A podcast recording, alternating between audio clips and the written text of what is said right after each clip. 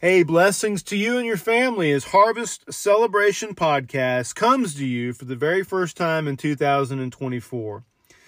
Friends, I took a lot of time over the Christmas season reflecting on the previous year, my ups and downs, my victories and life lessons.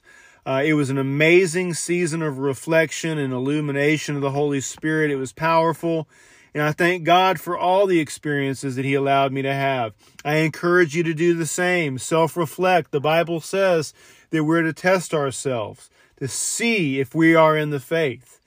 And friends, I'll have to say that 2023 for me was a year of learning from many mistakes, both personally and as a ministry leader. Everything wasn't a bed of roses last year, but that's okay. The Bible confirms the Lord disciplines the one that he loves, and he chastens everyone that he accepts as a son. Hebrews 12 and 6. God opposes the proud, but he gives grace to the humble. And for many of us listening, we need to experience a season of humility. The discipline of the Lord is good. In addition, the Bible encourages us that wisdom's instruction is to fear the Lord. Humility comes before honor. Proverbs 15 and 33. We've all made choices that have brought negative consequences, which in turn have a ripple effect through important areas of our lives, such as relationships, causing others to question our integrity as men and women of God. Some choices we've made have seriously make us question ourselves, and in many cases, this brings great discouragement to us. But with that being said, one of the most important biblical principles that I've come to realize that I want to share with you is just how important and vital accountability relationships are to us. No one is above God's law, no matter what your job position is, the title that you currently have, maybe the accolades that you've received, or whatever solid ground you believe you're standing on. As a Christian, if you do not have an accountability relationship in your life, then you are treading on dangerous ground, my friend. And it's only a matter of time before a sin lures you off the narrow path and it entangles you completely. I am talking from absolute uh, experience here. Some of us actually believe that we can get away with sin for a while, and many of us do, some for a long time. But the Bible confirms sin may taste sweet to a man for a season, but it soon turns to gravel in his mouth. Proverbs 20 and 17. And I tell you, that doesn't sound too appetizing, does it?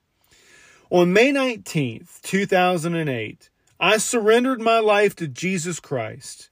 He immediately delivered me from the bondage of alcohol, drugs, tobacco, and other derelict behaviors that I was practicing before I was a new creation in Christ.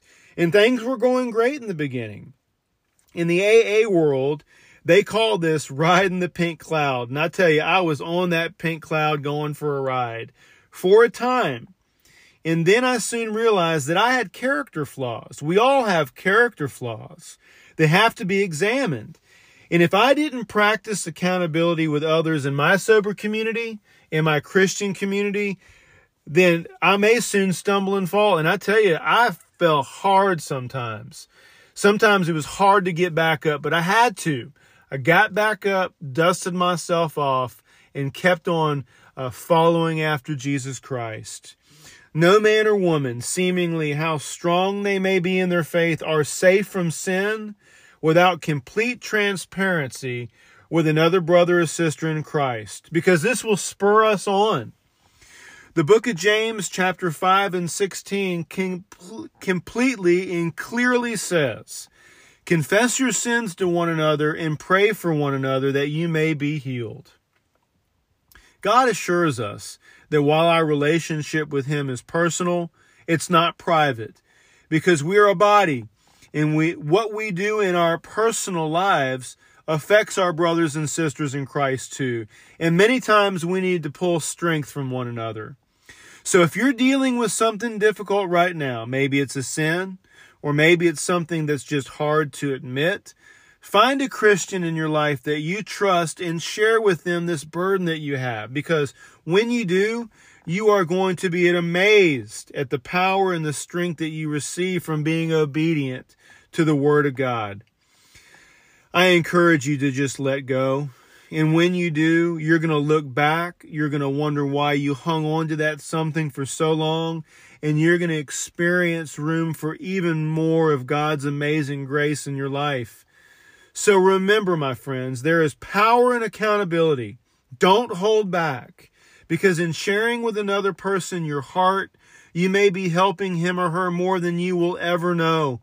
And God loves a broken and contrite spirit too because those are the people that he uses to do his kingdom work.